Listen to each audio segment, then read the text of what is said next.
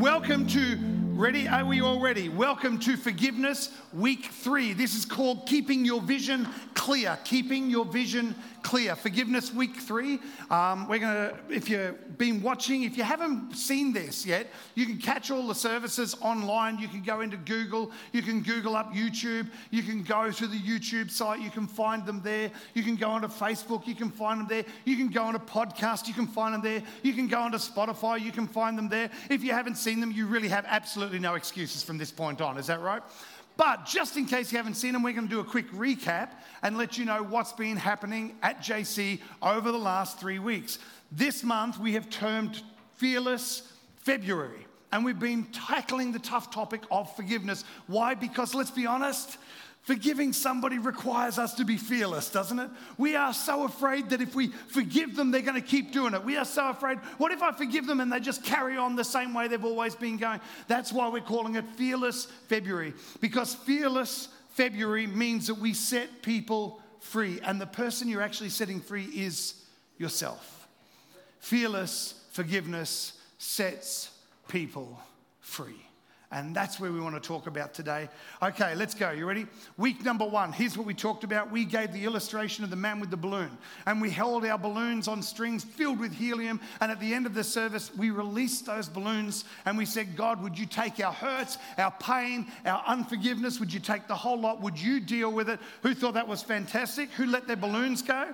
And it was so good. I think sometimes we have this tangible touch point in our moment of faith where we let something go and we know God's doing a great work in our lives. But if you're anything like me or any other human on the face of the earth, you have an opportunity to be tangled up again with unforgiveness. The first week we talked about letting go. And we said if you don't let go, it doesn't affect everybody, it affects you. It stops you entering into what God has for you. Week two, we talked about how do you get caught up? And we said the enemy, remember we said offense, in the Greek is scandalon. Scandalon is simply bait trap. It means that the enemy lays these trips and tracks up for you along the way. And you have an opportunity while you're walking through life to pick up another offense. And we gave the illustration of the strings because we said sometimes when you pick up an offense, it's just little. You don't really count it. You don't really think it's a big problem. And you can snap that at any time you want, but we can pick up another offense, don't you? And then, you know, the enemy puts another one out. He lays another trap in your life. And he puts out another one. He puts out another one. He puts out another one. And all of a sudden, one becomes two, and two becomes three, three become four. And you're no longer holding string, you're holding a rope. And that rope begins to bind you. And that rope holds you back from what the from what God wants you to be and what God wants you to do. But more than that, we talked about the African hunter last week. And we said the African hunter traps the monkeys by tying the food inside the gourd. And the monkey puts his hand in, he takes hold of it, and because he can't let go, the African hunter just walks along up and singing that little song, you know, I'm having monkey tonight. That's a Man, if you're really old, you remember that. I'm having chicken tonight. Who remembers that song? Put your hand up if you don't remember that song. That tells me I'm singing to a whole new generation now, right? Okay. All right. Week one, we let the balloons go. Week two, we talked about not picking up strings along the way. And the scripture we used last week when we talked was Joseph. We talked about Joseph's brothers and how the enemy laid these strings out for them. And they went along, and we found out that Joseph was a bit of a tattletale. And Joseph told his dad all the wrong things his brother was doing. And we asked the question who has been in a place where somebody's told on them? Who's ever had that? Who's ever got a brother or sister, they've definitely had that. And it doesn't feel good, does it? Doesn't matter whether you're doing the wrong thing or not.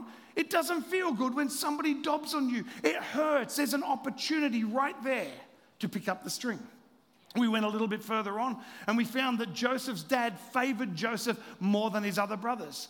And we said, Who's ever been in that position where somebody gets something that you thought you were deserving? Somebody got the promotion, somebody got the pay rise, somebody got the girlfriend, somebody got the boyfriend that you thought you were going to get, and it hurts. Doesn't it? Doesn't that, that hurts. Somebody got the opportunity to sing on the stage. Somebody got the opportunity to play the keyboard. Somebody got the opportunity to make Pastor Phil a wonderful coffee, but they didn't make it this morning, did they, Amelia? But moving on. you know, poor Amelia, she turns up this morning. I said, Oh, I'm dying. Can you make me a coffee? She looks at me, she goes, No. Amelia, would you stand up, be on camera, turn? Right? No, I'm just kidding. It's great. And so I've got an opportunity right there to be offended, don't I? I'm like, what?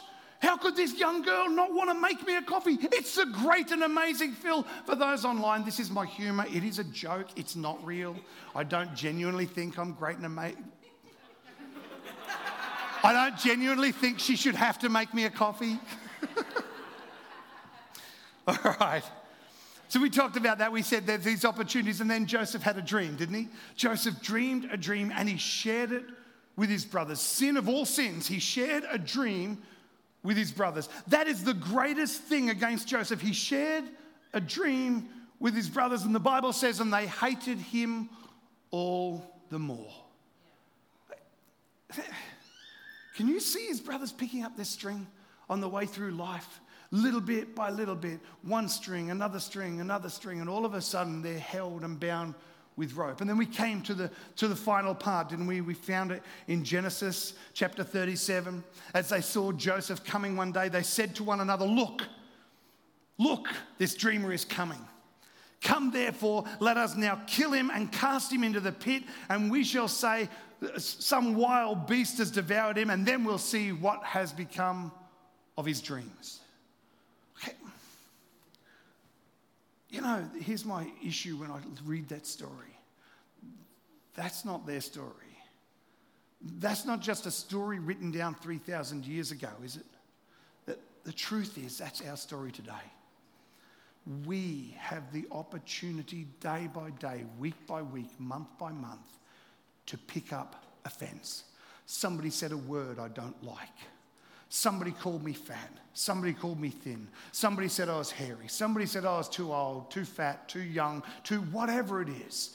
And we have an opportunity to pick up offense. And slowly and surely over time, those offenses bind us. But more than that, do you know what they do?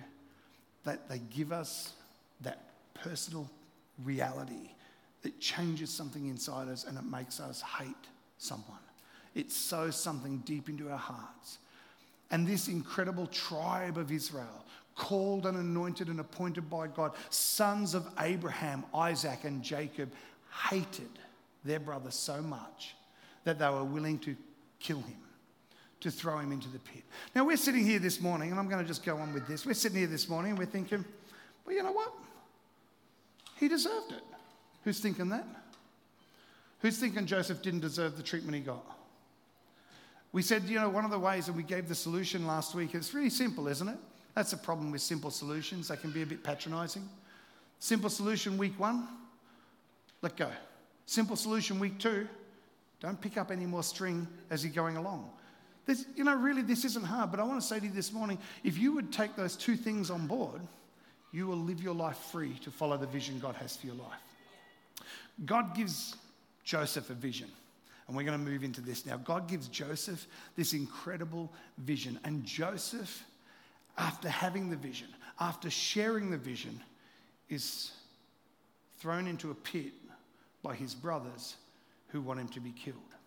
So, this morning, because here's a question it's not just what happens to those of us who are really, you know, like who are, who are trivially hurt, but what, what's a question that I always get asked after the end of speaking on this is yeah, but what about Anyone ever had? Yeah, but what about when it's real?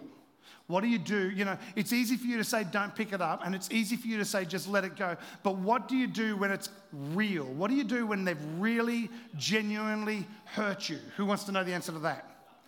Because that's a pretty good one, isn't it? Because, you know, like, let's be honest, if we all sat here with our Christian things on, you know, our Christian mindset, we'd be like, oh, I would never get upset if somebody got asked to sing and it wasn't me. That just wouldn't bother me. Except I've been in church long enough to know that that's not true. Or, oh, oh, oh, come on, can I tell you this one? I one time spoke to a gentleman who went to a very large church, and the very large church had parking problems. You know, there was lots of cars and not enough spaces. And so, so parking. Everyone say parking. So, so these wonderful parking facilities at a church full of, because who goes to churches? Mostly it's Christians, right? We get that, don't we? You know. So, this wonderful parking facility at a church, predominantly frequented by Christians, became an area of incredible contention. In fact, the story goes that at one point it was so contentious, this parking spot, that it erupted almost to fisticuffs. Almost to a fight. Can you imagine going, you know, I'm going to go worship Jesus. It's going to be just wonderful today. I'm going to just love Jesus. But that idiot just parked in my spot and I'm going to smack him out. We wouldn't do that, would we? We would never, like, oh no, no, Pastor Phil, that's never my heart until it's us that somebody just stole our parking spot, right? Or until it's us when some. until it's us when somebody just hurts us or cuts us off, and all of a sudden we don't know how to let it go. And so, can we take that mindset? This is real now. Joseph's brothers aren't just metaphorically talking about killing him, they're literally wanting to kill him. And they hate him that much that they literally want to kill him. And then they take him and they throw him into a pit. And so we're going to unpack Joseph's side of the story. We've seen his brothers, but now we're going to look at Joseph. It's a real hurt. You are in such a place where your brothers hate your guts so much they want to kill you and they throw you into a pit. Then they sell you as a slave into Egypt. So, by the way, when you're a slave, you don't have a life. You're pretty much as good as dead from that point on. You're a slave, your wife becomes a slave, your children become slaves. Even when you've served your slavery out and maybe you've done something really good and they want to let you go, they don't let your wife and kids go. So, you have to choose to stay there if you want to stay. So, all of a sudden, Joseph is now transported into Egypt, into Potiphar's house. I'm going to give you a quick overview of his story. You can find this in Genesis 38, 39, 40, 41, moving on. So, take this for a minute. You ready? He's gone from being a dreamer to being hated so much that he's thrown into a pit and he gets pulled out of a pit, sold into slavery, and is serving in Potiphar's house. Now, take this. Ready? Boom. Everyone got that picture in their mind? Yeah. Fabulous. How are you serving? Well, when you're there, like, how are you doing it? Like, what's the spirit that you have on your heart right now? You've been hated by your brothers. You've been sold as a slave. You're serving somebody who literally paid for you. So he has no compassion, no mercy, and no care about you at all. He just needs you to do a job. You're, you're just a slave to him, literally a slave. How, how are you going to serve? With enthusiasm? With passion? With vision? With energy? Or are you going to be like, know, flaming, stupid. You want me to sweep the flaming house? I'll sweep the house. I'll show you how to sweep the house. Ooh. You follow me for a minute. See, I want to say this to you. When unforgiveness enters your heart and stays, your vision for the future diminishes. And so every time you have an opportunity to let something go, you have a, an opportunity to hang on to the vision God's placed in your heart. And so here's Joseph. He's in the house. And what does the Bible say? Can I just do this? Ready? Can you turn with me, please, to Genesis 39, verse 4? And it says, So Joseph found favor. Everyone say favor. favor. Joseph found favor in his sight and served him. And then he made him overseer of his house and all that he put under his authority. So it was from that time that Joseph, that, sorry, from that time that he had made him overseer of his house and all that he had, that the Lord blessed the Egyptian's house for Joseph's sakes. And the blessing of the Lord was on all that he had in the house and in the field. Does that sound like Joseph's carrying a spirit of unforgiveness and bitterness? Does it sound like Joseph's like, oh, I'll show you? You know, you think you want me to work. I'm only working when you look at me. As soon as he's not looking, I'm out. Are you following me? This guy is hurt like crazy. This guy is hurt. He could be bitter. He could be bound up, but he steps into a brand new vision, a brand new season. He keeps his eyes on what God's calling him to do and to be, and he serves with a spirit of sweetness. He doesn't serve begrudgingly, he doesn't give him 50%. Right now, church, as Christians, this is for us. Because we are called to take the scriptures and apply it to our life.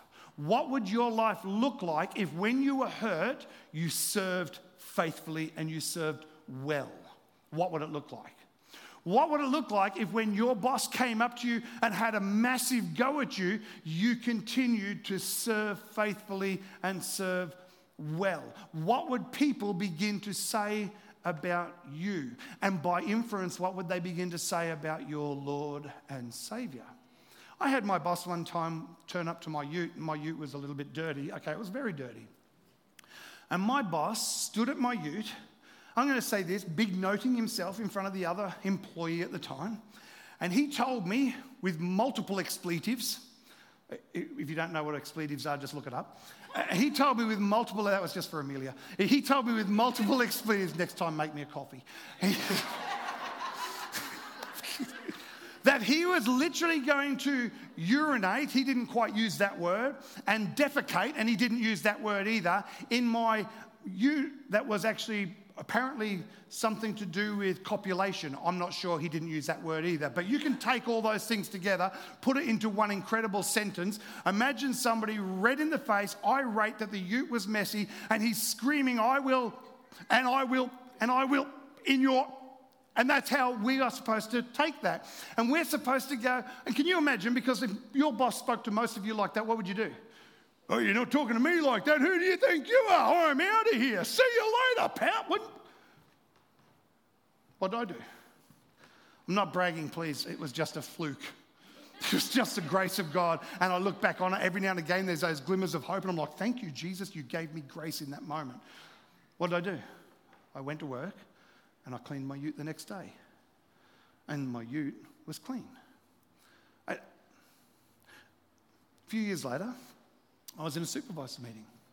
And not my proudest moment, but the boss was putting us under a lot of pressure. We couldn't perform to the expectations he had. And I stood up in the middle of the supervisors meeting and I was flapping my arms and I explained to him that he didn't really want supervisors. He wanted somebody who kicks excrement upon the ground. And he wanted somebody with a big enough butt that would get kicked before his butt. I didn't use those words. And Anyone else ever made those mistakes? Anyone else ever had words to their boss that didn't really go? Two days later, my boss is in the car with me. We're driving around, we're looking at different sites and job sites. And, and I don't know about whether you've ever had this, but I had this moment this just that knocking at the door of my heart. And the whole way around, Jesus is going, you need, to, you need to ask for forgiveness. You need to let that bitterness and that unforgiveness go. You need to ask Him for forgiveness. Uh, has anyone else ever had these conversations where they're like, I don't think so? Are you serious? I will not be doing that. And then it's like, you're dead. You're here to represent me. Huh? You need to let it go and ask for forgiveness. I get to the end of my run and I pull up in the driveway that day and I hop out and I say to him, Boss, just before you go, I, I honestly need to apologize for my behavior the other day. Can, can you just take a minute? I'm not trying to brag. I'm actually going, it's humbling, isn't it? it it's a little bit humiliating. I'm literally begging in that sense for his forgiveness. God, boss, would you please forgive me? And he looked at me, he was so gracious. He went, oh, don't even worry about it. You said your piece, it's over and done with. And I said, no, no, no. I said, that supervisor can say stuff about you and that supervisor can say stuff about you, but I am a follower of Christ and I cannot. Would you please forgive me? Yeah, guys, taking that road and letting things go, I honestly believe it's how you keep your vision open to what God's calling you to be. And I've seen so many people who take the hurt. Can we just go on really quickly? Ready? I want to jump back into this. So Joseph has been sold as a slave. He keeps his spirit sweet, right? And he's now the, the, uh, the overseer of all of Potiphar's wealth and his home and his fields. And you would think, what a great story, yay! But that's not the end of the story, is it? If anybody's read Joseph's story, Joseph's account, you know that Potiphar's wife starts to look at him, you know, like, oh, you're a nice looking fella. Wouldn't, wouldn't mind taking you into the bedroom, if you know what I mean. Wink, wink, nudge, nudge. We're not going any further. And so Joseph's like, no way. No, no, no. My master's put everything under my charge except you. You are his, and I'm not, that's not happening. And this goes on for weeks, and eventually one day she grabs his coat to drag him in, and he swings out of his coat and he runs out of the house. And she then stands there with the coat in her hand, screaming, Look what he did to me, this slave. And so Joseph is now thrown into prison. Can we just take this for a second? From the, pot, from the pit to Potiphar's house as a slave, now into a prison, falsely accused. And can I say this word? Falsely accused of rape. That seems like a pretty big thing. I mean, it made me cringe when I was writing my notes and said the word. Falsely accused. Not falsely accused of stealing something, falsely accused of rape. Can you come on? Don't just read the story, be there. How would you handle that? Your brothers hate your guts. You've been sold as a slave. You're doing everything right. And all of a sudden, you're falsely accused again and you're in prison. How are you going to be in prison? That's it. I'm done. I flame and tried this. It was useless. It was. Cool. How many people are like that? You know what? I gave him my best shot. I'm not interested anymore. I'm not doing nothing for nobody. Ever heard someone say that? I'm not doing nothing for nobody anymore because no one does nothing for me. Are you following what I'm saying? What does Joseph do? He serves the prison guard so well, he raises up to position of preeminence inside the prison. Two people get caught and brought into the prison. They have dreams, and Joseph interprets the dreams correctly. And he says to them, when you, when you go back into Pharaoh's palace, can you just, can you please, don't forget me. Let Pharaoh know that I'm wrongly imprisoned. This would be so cool. Just let the big guy know that I'm in prison for no reason of my own. And, and can you imagine what's Joseph thinking? Maybe he'll let me out. But you know what? He's still serving with a sweet spirit. He's said, you, you got a dream needs interpreting. I'm going to serve you. I'm going to minister to you. I'm going to love you. I'm going to serve the prison guard wherever I am. I'm going to serve and give God my 100%. I am going to give God my best no matter where I am. You're still following this, aren't you? Because you know that's what we're called to do.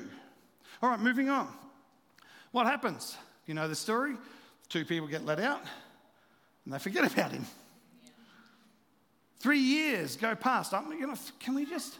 Joseph's 17 when he first has his dream, and he's 30 when it comes to pass that he's promoted by the Pharaoh. Let's do the math 17, 30. 30, 15, 13 years. I was 13, 13 years. 13 years of keeping your spirit sweet. 13 years of having your brothers hate you. 13 years of being falsely accused. He accurately represents and interprets the dreams. They get out and then they don't bother telling Pharaoh about him. Three more years. Who'd be getting bitter by now? Who'd be getting into that place where it's like, i give up. I'm not trying anymore. I've had a gutful. They're not going to. And, and who would do this, right? Because as you're picking up strings, don't you? You do this. You pick up this one, you pick up this one, you pick up this one, you pick up this one, and you hang on to the whole lot of them. And so who'd be sitting there in the prison going, it's all their fault anyway. If they didn't flame and sell me as a slave in the first place, I wouldn't even be here. I've done nothing wrong. I don't deserve to be here. I've been treated badly by my brothers, by Potiphar's wife, by the prison guard, and by those two clowns that didn't bother telling Pharaoh that I was in prison wrongly in the first place I've done nothing wrong. You know, you play that. You know, this is what he could do. And he's blaming everybody else. Couldn't he? He could. I'm saying he could. I've known enough people to know that they mostly would. But he doesn't. And we're going to jump down, please. Because he stays sweet. And if you stay sweet, the vision will come to pass. Let me say it again. If you stay sweet, the vision will come to pass if you stay sweet. Keep your heart empty, keep your heart clean. Is it easy? No. Is it hard? Yes. But um, is it worth it? Finally, he gets let out of prison. He gets promoted by Pharaoh to be the head of all of Egypt. Famine comes to the land. Ha Get ready to rub your hands together. Come on. Famine comes to the land, right? And his brothers have to come begging for food. This is where you get to see the character of a man. See, anybody can be nice. We're in the lower state, but when you're in the higher state, right there, you've got the power. What, what does Joseph do? Does he lord it over them? Does he say, well, you best get begging, boys, because you're going to be hungry little people? He feeds them, sends them back. He gets the father to come. He creates space for them in Egypt and he saves them from starvation when the world goes through a global famine. These are not the actions of somebody who's bitter. These are the actions of somebody who keeps their heart sweet and keeps looking at the vision God has put in their heart. We're going to jump down now to verse to Genesis chapter 50 verse 15. It says but now their father was dead. Joseph's brothers became fearful now, Joseph, you can imagine him, can't you? Dad's dead. The only one in charge of us now is Joseph. Joseph, you remember? The guy we wanted to kill, the guy we put into a pit and sold as a slave, the guy who was imprisoned falsely for accused falsely and imprisoned, the guy who got forgotten about. Guy, that guy is now in charge, and what do you think he's going to do? Man, this just touches my heart. It says, So they sent this message to Joseph. Before your father died, he instructed us to say to you, Please forgive your brothers for the great wrong they did to you, for their sin in treating you so cruelly. So we, the servants of God, the God of your father, beg you to forgive our sins. When Joseph received the message, he broke down and wept. That is probably one of my favorite passages in the whole Bible. When Joseph received their message, he wept. Why? Because there's nothing left in his heart. There is no bitterness, there's no animosity, there's no anger. And he's almost shocked that they still think he's like that. Joseph receives the message and he weeps. And I believe he weeps at their brokenness.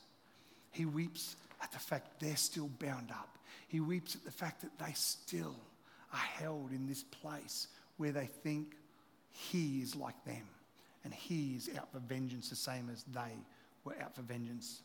But Joseph has dealt with his hurt and unforgiveness, hasn't he? And this is what working through unforgiveness is like it's, it's a process, it's opportunities. And sometimes it's really big, and sometimes we can just start small. Sometimes it's just not getting angry at the guy who cut us off in the car park. Sometimes it's holding our tongue when our wife or husband says the wrong thing. Somebody it's keeping a sweet spirit when our boss threatens to defecate in our vehicle. There's a hundred different ways where we can practice forgiving and forgiving and forgiving. And it's like a muscle, and we forgive and it gets stronger. And we let it go and it gets stronger. And we forgive some more and we get stronger. And all of a sudden, we are in a position where the vision of God is coming to pass in our life and we're not bound in bitterness. I believe some people today are going to be set free. My heart, my prayer all this month has been God, would you start to set your people free? God, would you bring us to a place of victory? Joseph is a giant among men. With all the opportunity to take offense, he stays sweet. When we stay sweet, no one can stop us from being who God has called us to be. Nobody, nobody, and I've said this before, I'm going to say it again there is not a pastor, there is not a music leader, there is not an employer, there is nobody who can stop God's plans for your life. There is one person. One person. Everyone say one person. Now take that finger, hold it back up, go, one person who can stop God's plans. And then point. You. You are the only person powerful enough to stop God's plans. Why? Because God gives you these horrible two things free will. It'd be so much easier if we didn't have it. Wouldn't it be good if He took everybody else's free will so that they weren't nasty and bitter, but then He'd have to take mine? And so then, are you getting this? Please get it. One person, not a worship leader who doesn't see your talent not a cafe leader who doesn't think you're the best coffee maker ever. not a service team leader who thinks that you should only be wiping tables instead of greeting on the front door. Not a camera leader. Nobody. Not a boss. Not a pastor. Not a leader. Not a spouse. Can stop you from becoming what God has called you to be, there is one criteria keep sweet. Do not be bound in unforgiveness. Do not be bound in bitterness. Do not be bound in envy or hurt. Don't allow those things to constrain you. Just keep sweet. Keep going. Is it easy? I wish it was. Uh, please don't think that I'm patronizing. I'm not. You know, you, oh, you, it's real easy. Listen, there are things that have transpired in our family that you have no idea about. and we keep sweet. I am 100% certain there are things that have happened in your family that I have no idea about. I'm encouraging you to keep sweet. Keep sweet. I didn't say don't put, I didn't say don't put some boundaries in place. If I come to your house and your dog bites me, I don't kill your dog next week. Vengeance begets vengeance begets vengeance. I don't do that. I don't put my hand back through the fence either. But do you know how you know? There's nothing in my heart. It's heart. It's a heart. Can I please ask you to put your hands on your heart? If you're watching from home, put your hand on your heart. It's a heart. Father God, it's my heart. You've put a vision in my heart. You've put a dream in my heart. And sometimes bitterness and hurt and unforgiveness have clouded that vision. I'm going to share a story while you keep your hand on your heart. 1979, the medical journal reports a little boy named Julian fell down while chasing butterflies in the tall field of grass. Soon afterwards, the boy's eye started to hurt. He was taken to the doctor. The doctor couldn't find the source of irritation. So he gave the boy some ointment and sent him home. And about a year later, the boy started complaining of a cloudy vision. His parents took him to an eye specialist who was stunned. You can Google this yourself and find it, who was stunned by what he discovered. Apparently, the seed of the grass had entered the cornea of his eye, and a plant was beginning to grow and cloud his vision. Offense is like a seed, it gets into our eyes and it begins to cloud our vision. Sometimes when we're hurt, we tell ourselves things like, oh, it didn't really matter, but the seed's still there. Sometimes when we're hurt, we justify it and we, we enable the seed to keep growing, but the seed's still there. So, my question to you today have you allowed unforgiveness to steal your vision? And can I just, nobody else in this whole place will know, just you. Just you and God. Put your hand on your heart. God, is it clean in there? God, is it clean in here? Father, am I holding bitterness, hurts, pain, unforgiveness? Am I holding on to things that cloud my vision? How hard is it to see Jesus when you're hurting? When someone's hurt you, how hard is it to pray? And we say things like, I just pray. But the truth is, when I pray, I just repeat the problem instead of saying, God, would you heal the heart? I think some of us need to be a little bit like the child who goes to the eye specialist. We need to go to Jesus, and I just want to give some time this morning to say, Come to Jesus. Please come to Him. Say, God, would you, would you take out of my heart today those things that obscure my vision? Jesus, would you take out of my heart the hurts, the pain, the shame, the unforgiveness? Take out of my heart the things that obscure my vision. Father, right now, I believe that the Spirit of God is working on hearts. Lord, you're touching hearts, you're changing lives, even now in this space. Lord, take out of my heart hurts and unforgiveness and bitterness and pain. Know, that's why Jesus came, so that those who are blind will receive their sight. Those who are hurting will be healed. Those who are bound in sin will be forgiven. He came to set you free, to walk into the fullness of the vision He's placed on your life. I'm going to invite Clinton to come this morning and just bring us around the table.